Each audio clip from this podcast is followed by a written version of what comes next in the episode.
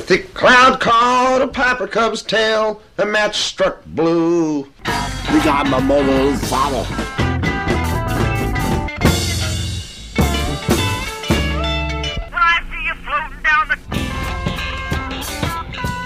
and slipped on his wooden fish head. The mouth worked and snapped all the bees back to the bungalow. I cried like a buyer Veterans Day puppy. Hello, and welcome to Track by Track presents Trout Mask Replica. My name is Joel Bacher. I'm guest hosting for Darren Husted as we go through Captain Beefheart and his Magic Band's legendary 1969 double album Trout Mask Replica. Uh, today's track is Old Fart at Play, which is track 27 on the album. It is track 7 on side 4. This is the next to last song on the record. So if you have made it this far, congratulations. Uh, this was recorded at Whitney Studios in Glendale in March of 1969, um, produced by Frank Zappa. Personnel on here are Bill Harkleroad, aka Zoothorn Rollo on guitar, Jeff Cotton, aka Antenna Jimmy Semens, on guitar, and also kind of sort on vocals on this track, considering that he has the last spoken words on the track. Uh, Mark Boston, aka Rocket Morton, on bass, John French, aka Drumbo, on drums, and Don Van Vliet, aka Captain Beefheart, on vocals. The length of this track is a mighty one minute and 51 seconds. Uh, my guest today is uh, Brad Schumacher, who is a Denver-based musician of the group of the, uh, or this, I should solo project, I should say, Night Grinder. Brad, welcome to the show. Thanks for having me. So uh, you were introduced to me through our mutual friend Allison, uh, and so I think I should probably start things off by saying, um, what was your first exposure to the music of Captain Beefheart, and and what had you been listening to prior to hearing this music? What what was your what was your general musical interest at that time? Oh, let's see. Um, well, I was introduced to this this album from a. Let's see. It was a. I was visiting a friend in Kansas City, and his stepdad. I, I was just peeling through his uh, CD collection, and I found, you know, Captain Beefheart, and I was like, oh, I've heard people talk about this guy on VH1.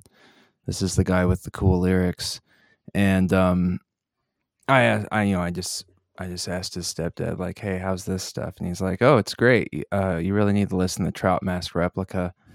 And um, so I tried and failed the first time. I didn't like it, and then, and and then, uh, but at the time, you know, I wasn't really engaged in anything like that. I think I was, oh gosh, when when this, this would have been in college. So I was listening to some weird stuff, you know, Animal Collective, um, a lot of math rock and stuff that certainly would have been inspired by the album, but I didn't really Mhm. care for the album at the time. Um, but you know, I've I I like challenging albums, and so uh, you know, several years later, I listened to it again after I I, had, I think I had read an article about it that recommended that you don't listen to it directly, which I think is really good advice because it's not necessarily in an album that rewards you paying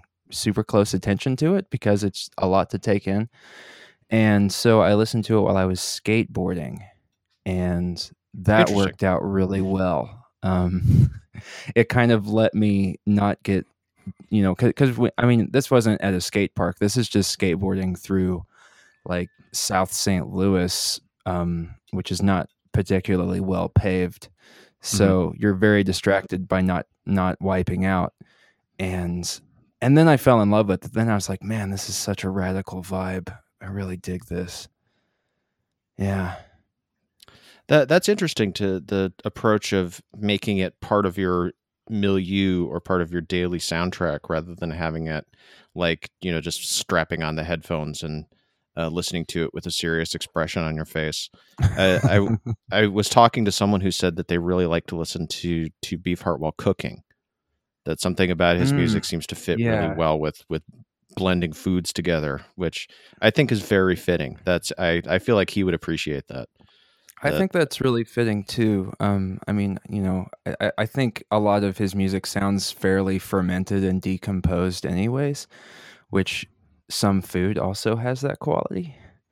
Boy, I love that image, fermented and decomposed. The the the number of uh, on the different tracks I've I've recorded discussing this album, the number of um, really organic images that people have come up with to describe this album, natural images, is is great. Um, I was talking to um, to uh, someone yesterday who compared the album as a whole to an octopus.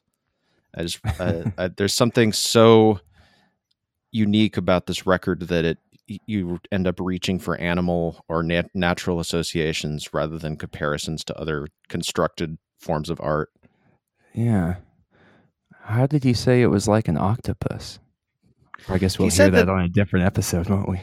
Yeah, we will, but uh, the the gist of it was like it's this kind of thing with tentacles all over the place and they're going off in all different directions and Mm, kind of moving in an alien way, the way an octopus would, which is a description I I I liked. yeah, I dig it. So um the what so was Trout Mask the first music of Beefhearts that you heard?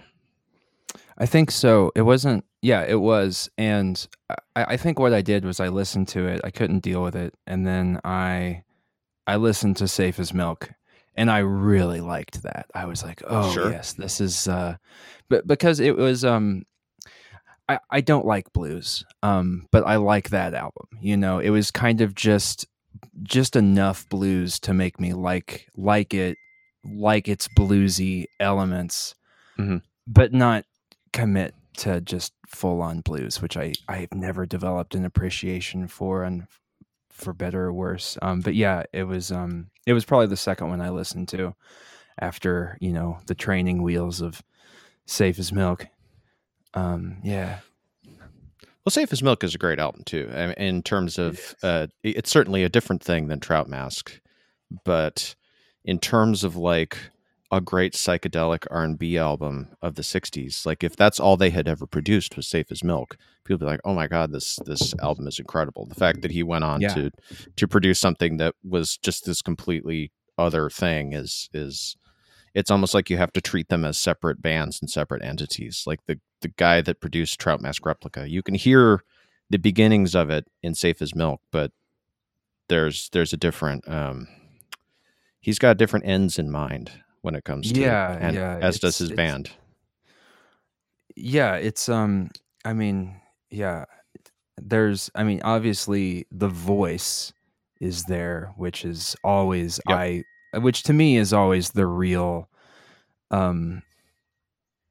I, I, guess I could just say the best part of Captain Beefheart is his voice. Um, I'm a and and I, I really enjoy vocalists, you know, who are. I mean, I, I I like a lot of music that is inspired by Beefheart, but when a vocalist says he's inspired by Beefheart, like um, first one that comes to mind is Rob Zombie. Um, well, actually, I don't know if he said that or if I just drew that in my own head. But but if you ever listen to old White Zombie, it sounds a lot like um, Don's delivery, just this like wild, swashbuckling kind of kind of howl that you know. Of course, he is pulling from uh, you know blues and R and B singers himself um, that have that character, but but yeah, I just love that. That that is an interesting comparison to draw. I've never heard anyone mention um, Captain Beefheart and Rob Zombie, but now that now that you mention, it, I I remember those old White Zombie records and and the kind of guttural tone of his voice on those, and they have a similar affection for like um, 1950s B movie science fiction and horror culture. Uh, Sure. though, I mean, Zapp uh, Zappa would reference that I think more frequently than than Van Vliet would, but still definitely a um, a theme in his in his music. When you get up to Clear Spot and Big Eyed Beans from Venus, he's he's clearly drawing on a a, a store of images from um, bad 1950s science fiction Mhm. movies. Right, yeah. Um, and of course, you know, Rob Zombie was just infatuated with that aesthetic. Um, and yeah, I mean, I mean, you know, listening through Trout Mask Replica, I really love.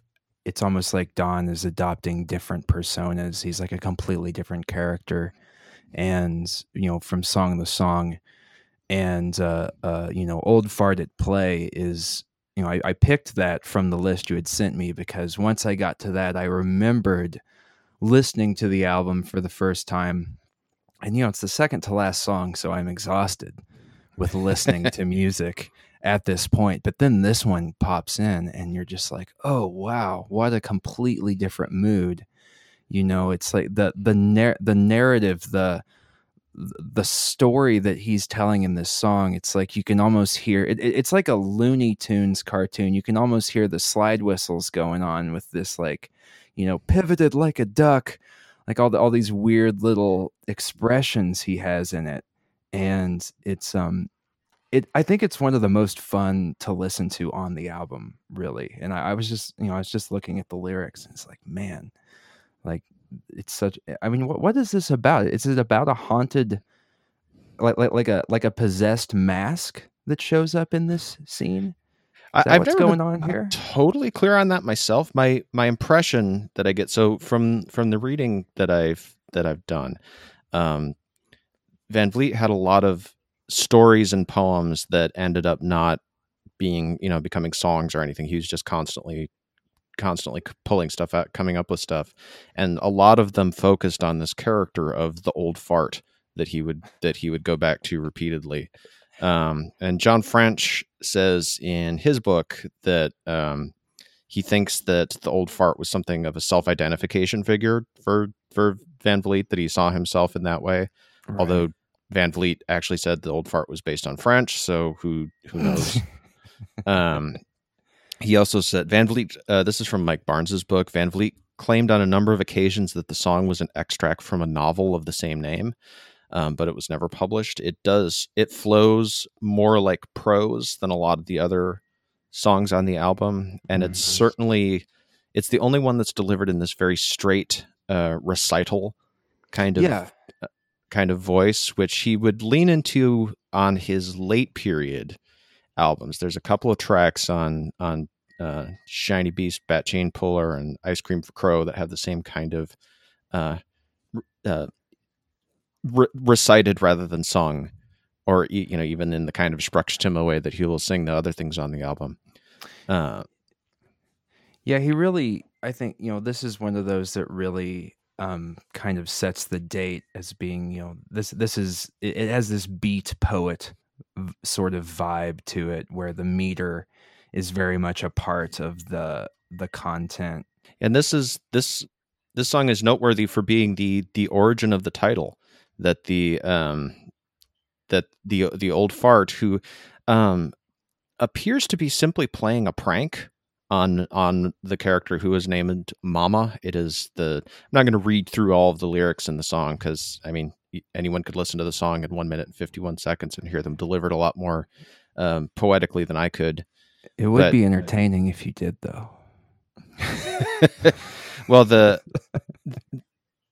when he arrives so the the old fart is introduced uh, slipping on a wooden fish head um, and some of some of the imagery in this song is just so beautiful and evocative and so idiosyncratic to van vliet's style. Uh, mama was flattening lard with a red enamel rolling pin which was supposedly lester bangs's favorite uh, line from a beefheart song which is just such a you were talking about a cartoon image like you can see kind of you know the the old cartoon image of the woman you know in the apron putting the pie on the windowsill Right. and you know tom and jerry stealing the pie or whatever it is it's this it is a uh, old americana by way of looney tunes oh yeah. kind of image and the rolling pin is like slightly pulsing to the music for no reason at all, and everything Yeah, is like- just kind of dancing in the scene. kind of dancing around in the style like- of like an old old fleischer cartoon yeah Yeah, Then the fish head broke the window, rubber eye erect and precisely detailed. Uh, the chatter with the chatter of the old fart inside, and then in this wonderful list of animals, Mama licked her lips like a cat, pecked the ground like a rooster, pivoted like a duck. Her stockings caught down dust and dough balls. She cracked her mouth, glazed, caught one eyelash, rubbed her hands on her gorgeous gingham, which is, I think, the third or fourth time he mentions gingham on the album. It's one seems to be one of his favorite words. it's a good one. Um, but yeah, as far eh, from what I can tell from reading through the lyrics, the the old fart has prepared this extremely elaborate um, fish mask, uh, the a very intricate rainbow trout replica, as he says later on. The old fart inside was now breathing freely from his perfume bottle atomizer air bulb invention. So he's gone through an enormous amount of effort crafting a incredibly realistic and terrifying rainbow trout replica. As far as I am able to tell, solely for the purpose of terrifying this woman as she's trying to cook food. Right. Which I, I'm not the person who originated this this observation, so, uh, and I cannot remember where I read it. So anyone who listens to this, if you know where this is from, contact me because I want to make sure I I don't like to not cite my sources, but I don't remember where I read this. Someone made the observation that this feels like almost like Van Vliet talking about himself and the band and the amount of effort and preparation and and work that they went into into crafting this album that the listener will inevitably get and be completely baffled by on the first listen. yeah, I like that. I mean, it's just there's so much creativity crammed into such a small a small time with with every every part of this, you know, like you know, the the the sheer deliberation that goes into each of these tracks um, I think has probably inspired me more than than any sonic element of it. I don't know if you listen to my to any of the Night Grinder stuff. Um, it doesn't sound. I like did this. I, I was but, listening to it before we talked. Oh, right on. I appreciate that. Um, but you know, I you know th- this was an album I, I, listened to it and I, I, liked it well enough, but then so, you know once I for for some reason I was I, I just decided I was going to study psychedelic music for a while. There's you mm-hmm. know there's there's some really decent books out there on it, and um, of course, this album uh, is mentioned a lot. And once I learned about the deliberation and how every single element, um, especially from the band, is is absolutely intentional and meticulously rehearsed. Um, it blew my mind because I um I had no idea how much was improvised. It sounded like mm-hmm a little bit of it was, but you know, then once learning it, listening back to it, I'm like, yeah, you don't really improvise like that though. There's something, you know, it, it is, it is, you, you can hear it. Um, that really inspired my music just to like, yeah, you know, just get an idea and just go f- and just really hammer it out and really don't settle for half assing it. Like like Captain Beefheart does. Like you know, mm-hmm. it just just it's it's such an inspirational amount of work that went into this thing, and then they just hopped into the studio and cranked it out in what like six hours or something like that. Two yeah, days. the maybe? band re- the band recorded all of their stuff in one day, um, uh-huh. mostly uh-huh. um, mostly one take versions. I think maybe they got a second take on a few and then there was another day for Van Vliet to do his overdubs of the vocals and and saxophone and so forth. Mm-hmm. And and that was pretty much it for studio time. They they right. just blasted it out because they had been rehearsing these songs, you know, 12, 14, 16 hours a day in their house in in uh, Woodland Hills for over a year. Do you ever think does it ever crack you up when you're listening to this album and you hear the the few like stutters and, and mistakes that that Don makes when he's reading his lines. He'll just like hiccup on a line and he just plows forward. And it's just like, yes. man, you would have not allowed your band to do anything like that. yeah, he kept he kept the freedom for himself, definitely, yeah. and, and, that's yeah. that's something that I've, I've, talked about with with a few other people, especially like when you come to his saxophone playing, which was right. you know extremely untrained, uh, uh-huh. extremely uh-huh. un um, you know, essentially just blowing into it and moving his fingers and seeing what would come out. There was no, I, I believe Jeff Cotton said he gave him the only two saxophone lessons that he ever got. So he had two saxophone lessons and then proceeded to smear saxophone all over the entire album. And yeah, yeah, and definitely it works, it given himself pretty good, but yeah, he's really. Oh yeah, it fits. It's really unfair. uh, yeah, I, I, know the band was definitely frustrated by that and and also frustrated by the participation of of Van Vliet's cousin Victor Hayden under the name the Mascara Snake because they're like we're rehearsing this stuff for hours a day and this guy shows up with a horn he can't even play and now he's in the band. Mm-hmm. So yeah, I'm sure that, and I, I imagine that that tensions tensions were running pretty high in that house based on on everything that I've heard. But Right. as a testament to the amount of effort that these musicians put in, um, and the arrangement and uh, um, the arrangement and instructional skills of John French as the person who was really tasked with teaching this music to the rest of the band, it, it's it, it, it's an uh, a stone. It's like a Stonehenge. It's just this un, an accomplishment that could not be duplicated.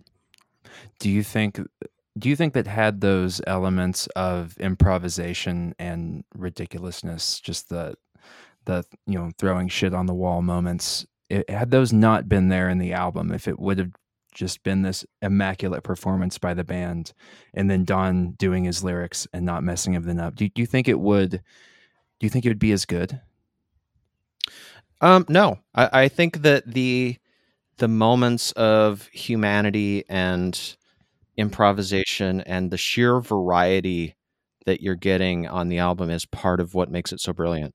Mhm. The- and and really really makes it stand out from any comparison too i think you don't really I would find agree with that, that, in yeah. a lot of you don't find that in many other albums it's usually Yeah, one or the- the other The stuff on like on the acapella tracks where he'll slip up over a word and and go back and repeat the line or just keep keep moving. That's that's very much in there's this sense for starters of an unstoppable creativity. Like we're we're not going to go back and fix this because we have to get on to the next thing because there's Mm, this album is just so incredibly dense with creation. And Right. as uh, um, Samuel Andreyev said, that e- each song, you know, if you isolate any, you know, 30 seconds to a minute of any song, there's enough riffs there for like half of an album. Yeah. But they're doing them in 30 seconds and then moving on to the next thing because it's just this constant stream of of invention. Um and so yeah some of the silliness and the the weird little bits between songs and the uh, you know recorded band chattering with each other or uh, i think i think that that's it it creates a it it sets a place and time in a way too where the rest of the music can sound so alien and um, forbidding that it's you get these occasional reminders that no these these were just these were just people you know brilliant right. people phenomenal musicians but you know capable of making errors or being slightly off the beat or uh, there's a moment on um, the last chord that's played on the song bill's corpse where i i'm guessing it's bill harkleroad i'm not sure uh, it might be jeff cotton but whoever it is who plays the last chord is clearly struggling to hit it for a second before they actually get it like you can hear the fingers squeak on the strings and i really love i love that that that these moments of the humanity of the people who are making this this phenomenal music coming through Mm-hmm. Yeah, I, it, it definitely you know it, it, it, those little segues they they they give you give you a few seconds to breathe as well, and it this album it's it's like it's like an album of morsels. You have these little you know the songs are fairly short, and so you get these little morsels of music that are really dense, and then you have a little you know you'll get a little break, and then you have another morsel, um, which I, I think is I'm sure there have been. I, I don't know if that's like a style of of album production, but I always really appreciate when when bands do that when they'll come up with these little isolated musical ideas, and the final album kind of feels like a you know it's like a like a a, a sampler full of chocolates or something where everything's just like you kind of get a you get you just get this little identity, and then you move on to the next little identity. You know what I mean? Yeah, no, that I I completely agree with that. And and some of the production choices on this album, I mean, I wasn't there. I obviously can't say for sure. Some of them feel very much like Zappa's influence. Mm-hmm. Um, the use of studio chatter between tracks, the weird little comedy bits, like the uh, Rocket Morton, I run on laser beans interlude. Those all Mhm. feel like things that would be on a Zappa record that that Van Vliet did not. He didn't do much like that on his later recordings. So I don't know to what degree that was Zappa flexing his producer muscle and and putting things together that way. But that kind of um, patchwork approach is was something that Zappa used a lot. Like Uncle Meat is is put together that way with little bits of chatter in between smaller songs and then live performances. Just this kind of bricolage approach to to structuring an album. Uh, you had I think you had touched a little bit on this earlier, but the uh, the last line in the song, you know, his excited eyes from within the dark interior glazed, watered in appreciation of his thoughtful cleveration. What's the story with that? You know, it's obviously recorded at a different time in a different room and tacked on um, at the end. His excited eyes from within the dark interior glazed, watered in appreciation of his thoughtful preparation. Oh man, it's so heavy.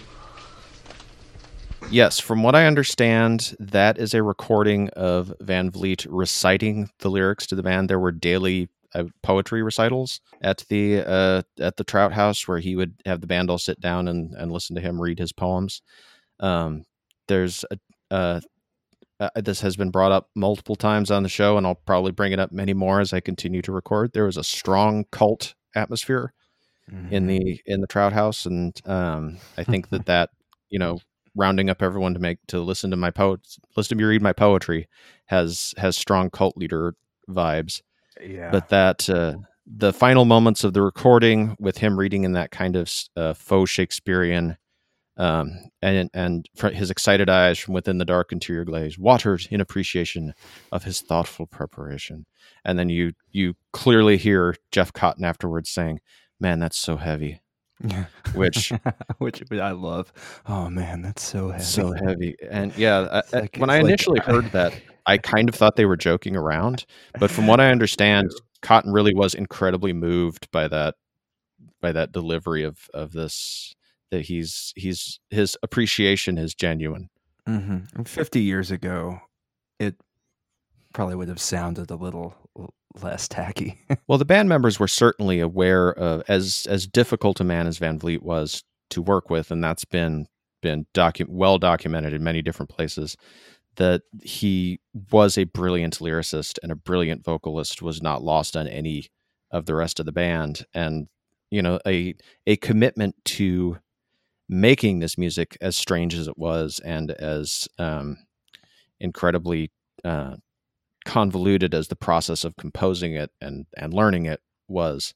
Um, there was no lack that no one lacked for commitment out of this group. Everyone was 100% in to to making to making this album. How how they felt about it afterwards is is something that I always find interesting. Like some of the band members seem seem proud of it. Some seem to have come to peace with what was sort of a traumatic time in their lives.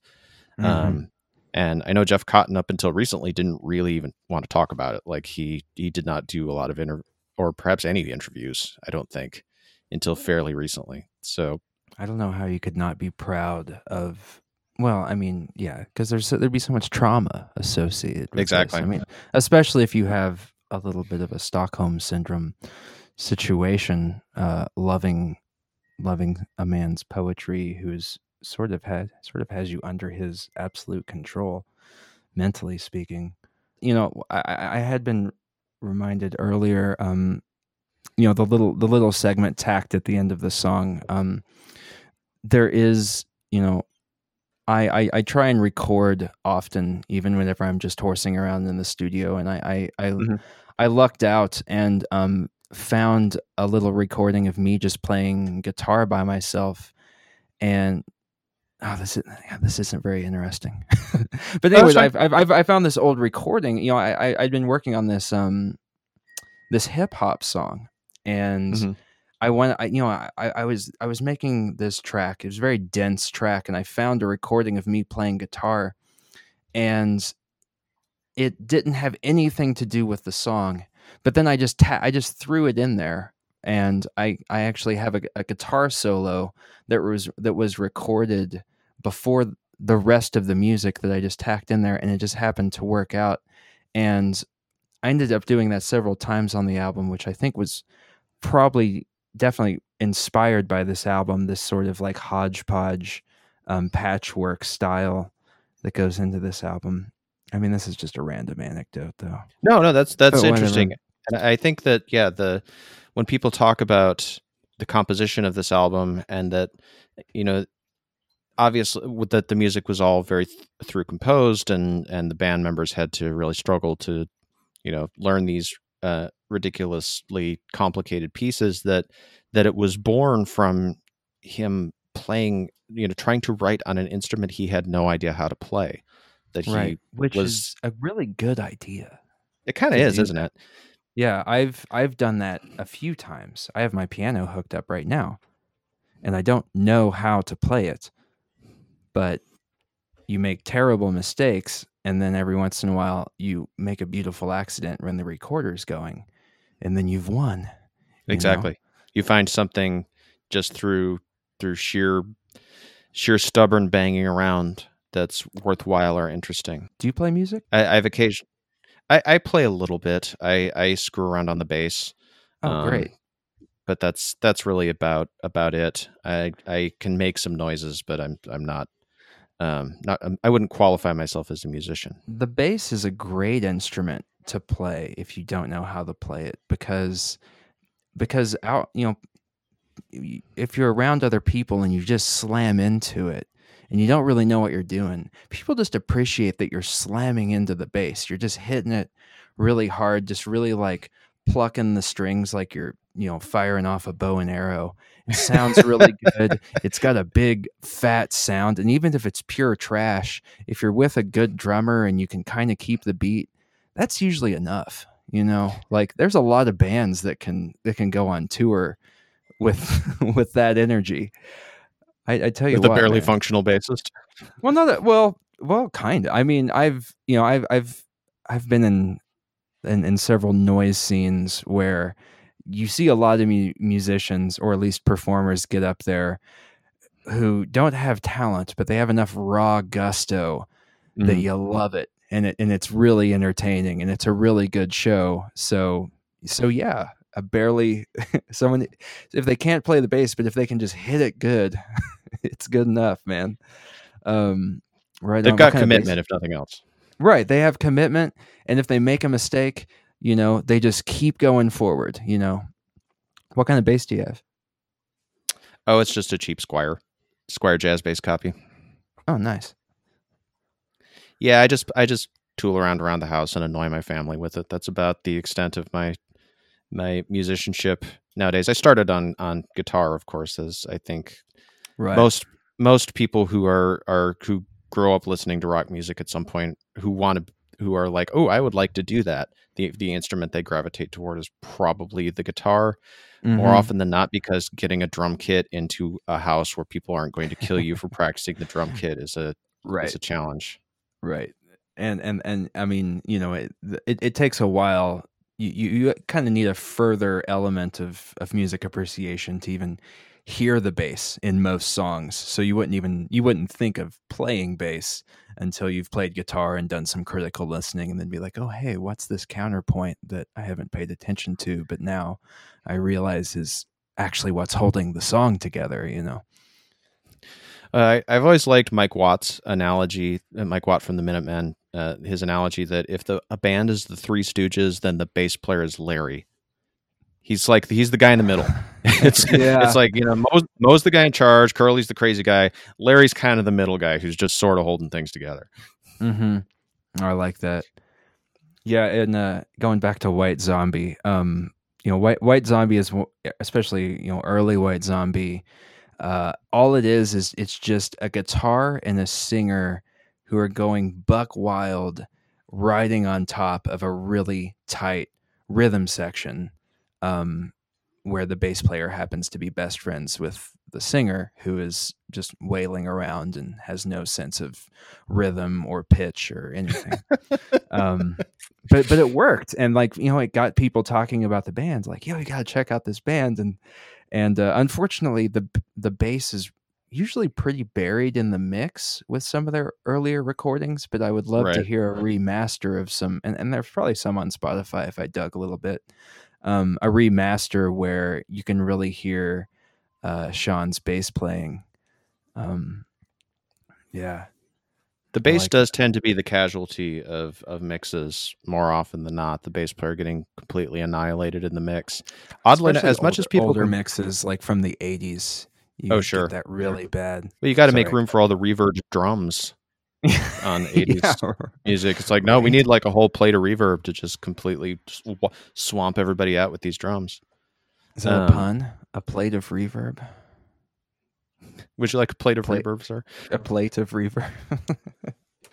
Sorry. Um, Um, as at the the mix on on Trout Mask gets gets complained about fairly frequently. The musicians are in particular not happy about it. Mostly, I think, Mhm. because Van Vliet's voice kind of dominates everything else, and often will completely wipe out the rest of the band. It does, and I. So sorry to cut you off, but I, I had listened to that critique on, on the Frownland um, ref mix that you had sent me, and I do not really agree. Um, well, I, I, I should no, I, I agree. I, I do think that there are problems with the mix, but when you listen to it, this this like very dry mix where everything, um, you know, the guitars are usually hard panned, but of course they Mm. were mixing for vinyl at the time, so you hard panned because you would lose a lot of that um, width on the ma- on the mixed on the master. But um, I really like the mix on Trout Mask Replica, and I think you can hear everything actually really well. I mean, of course, their performances are top notch, which helps, but um, I kind of like that, and I, it, it made me think of kind of like um, like an early Gang of Four record, or these like um, you know these post punk uh, albums. Maybe I, I guess post punk would be the genre where it, it was sort of this this moment in recording where um, transistor amplifiers started showing up um, where these punk bands would bring in these tiny kind of crappy transistor amplifiers and were doing these really dry recordings that producers hated. But the musicians were like no this is great.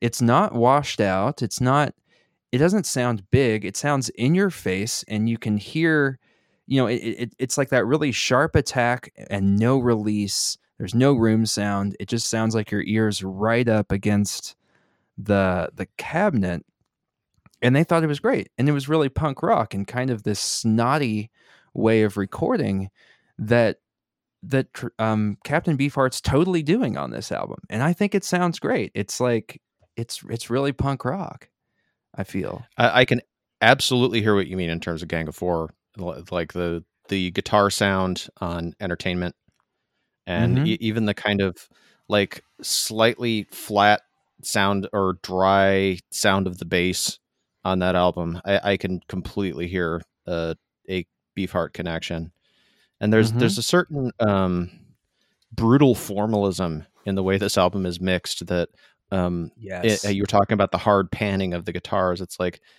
it's always, and I don't have the notes in front of me to know who who is who, but one of the guitarists is always panned to the right, and the other one is always panned to the left, and it's never switched. That each Sure. song has exactly the same. It has exactly the same panning, and um, my guess would be that was Van Vliet's insistence. That seems based on the production on the later albums. That certainly seems seems to track. Mm. Um, but yeah, you can, uh, as particularly um, when we were talking about the bass, uh, Mark Boston's really unique, idiosyncratic bass playing on this album. You it, you can hear what he's doing a lot more than you can with the bass players on a lot of 1969 recordings with Oh, with yeah. some with some very notable exceptions obviously Sure. Um, no, you're absolutely right, and it's uh, it's awesome. it's it, it, I mean, it really adds to that uh, rhythmic a um, you know, polytonal, uh, just this this clusterfuck. Um, uh, so am I allowed to cuss on this show, Joel? yeah that's fine um yeah but this it, it really helps with the density and in a way that that i appreciate as a bass player and i'm sure you do too as a uh bass hobbyist and um yeah i uh I, I was i was thinking of other albums around this time um when when did well actually it might be quite later when did paranoid come out by Black Sabbath? Oh gosh, that's a good question. Uh, I want to say 1970, but I'm gonna look it up. Excellent bass recording. One of the best bass recordings I feel, at least of its genre. Yeah, the bass is very prominent on uh, 1970. I was right. Woo. Okay, right on. Um, The yeah, the bass is pretty prominent on those early Black Sabbath records. Um, Mhm. and on that one and on the first self-titled Right. album. Let's uh, not yeah. talk about Master of Reality, one of the most disappointing recordings I can think of. Um, I, I think that we're pretty much done. We've talked about 20 times as long as the actual song. Um, so, uh, did you have anything um, in addition uh, about Old Fart at Play that you wanted to add? Um, I don't. I don't think so. Um, no, I. I don't. I mean, we've kind of talked about everything. I, I mean, it, it's. It is. You know, it's only. A, it's less than two minutes long, and it's completely absurd. I can't think of anything else to add to it. Um, but uh, but yeah, uh, no, I, I I really appreciate this, Joel. This was interesting. Um, I, I will admit, whenever you know, whenever Allison and you know was mentioning this around me and then you know a couple of our friends, I was like, yeah, that's cool. Yeah, I'd like to do that. And then I really thought about it, and I was listening to the song. I was like, man, this bastard, what? This it, it, rem- it reminded me. You ever seen the Aristocrats? Oh, yeah, the- Yeah, yeah. You, you know, whenever um they're doing that, and they, you know, the host goes up to some comedians, and they're like, "How dare you? How dare you for filming this joke?" That's kind of how I feel felt about this album because this album, you know, th- this is an album that I wrestle with because it's it's hard to listen to and it hurts, and yet so much of the culture that surrounds me tells me I should like it. And I do like it. I really do. But every time I go back to listen to it, I kind of stare at it from a distance and I'm like, you, uh, hmm, I'm not sure. I don't know. And then I listen to it and I'll, you know, I, I and I, I just won't like it. And then the next day I'll listen to it and I'll be like, oh, dang, this swings. God, I love this album. This is great.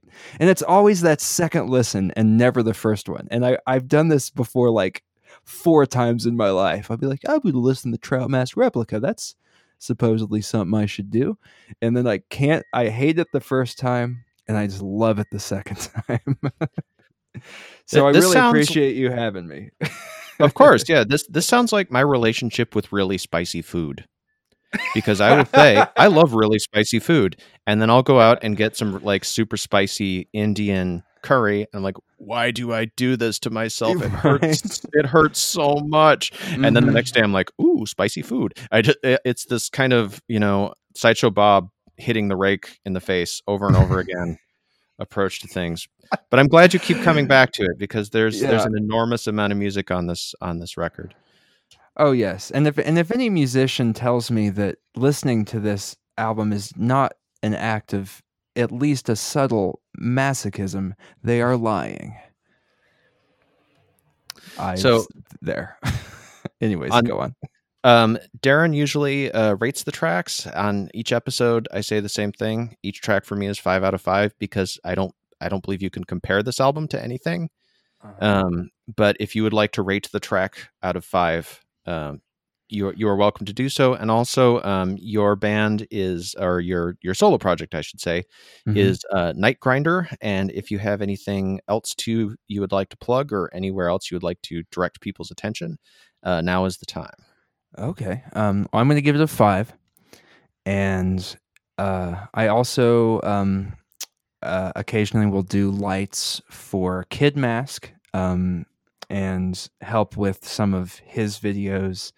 He does kind of a uh, like a hard techno scrams project, and um, it's pretty harsh, and I like it. And if you if that sounds like something you would like, you can check that out too. Uh, I've also been active with Animal Object before, uh, a Denver improv group which has worked with uh, the Violent Femmes and a few other um, nifty acts. So you can check that out as well. Very cool, and I will make sure that uh, that goes up in along with the links to that uh, will go up in along with the episode description. Uh, if you want to follow Track by Track on Twitter, you can do so at underscore Track by Track. If you want to follow me on Twitter for some reason, I am at Joel A. Bakker. That's B A K K E R. I am the same thing on Instagram. I would strongly recommend Instagram over Twitter because Twitter is a hellscape. And on Instagram, I get to post pictures of my cat, uh, which is much more soothing. Uh, so, Brad, thank you once again for being on the show. I appreciate it. Oh, you're very welcome, Joel. Thank you. And thanks for listening. within the dark, interior glazed, watered in appreciation. Uh, uh, Joel, hold the phone. I keep on hearing a beeping coming from upstairs. I need to figure out what's going on.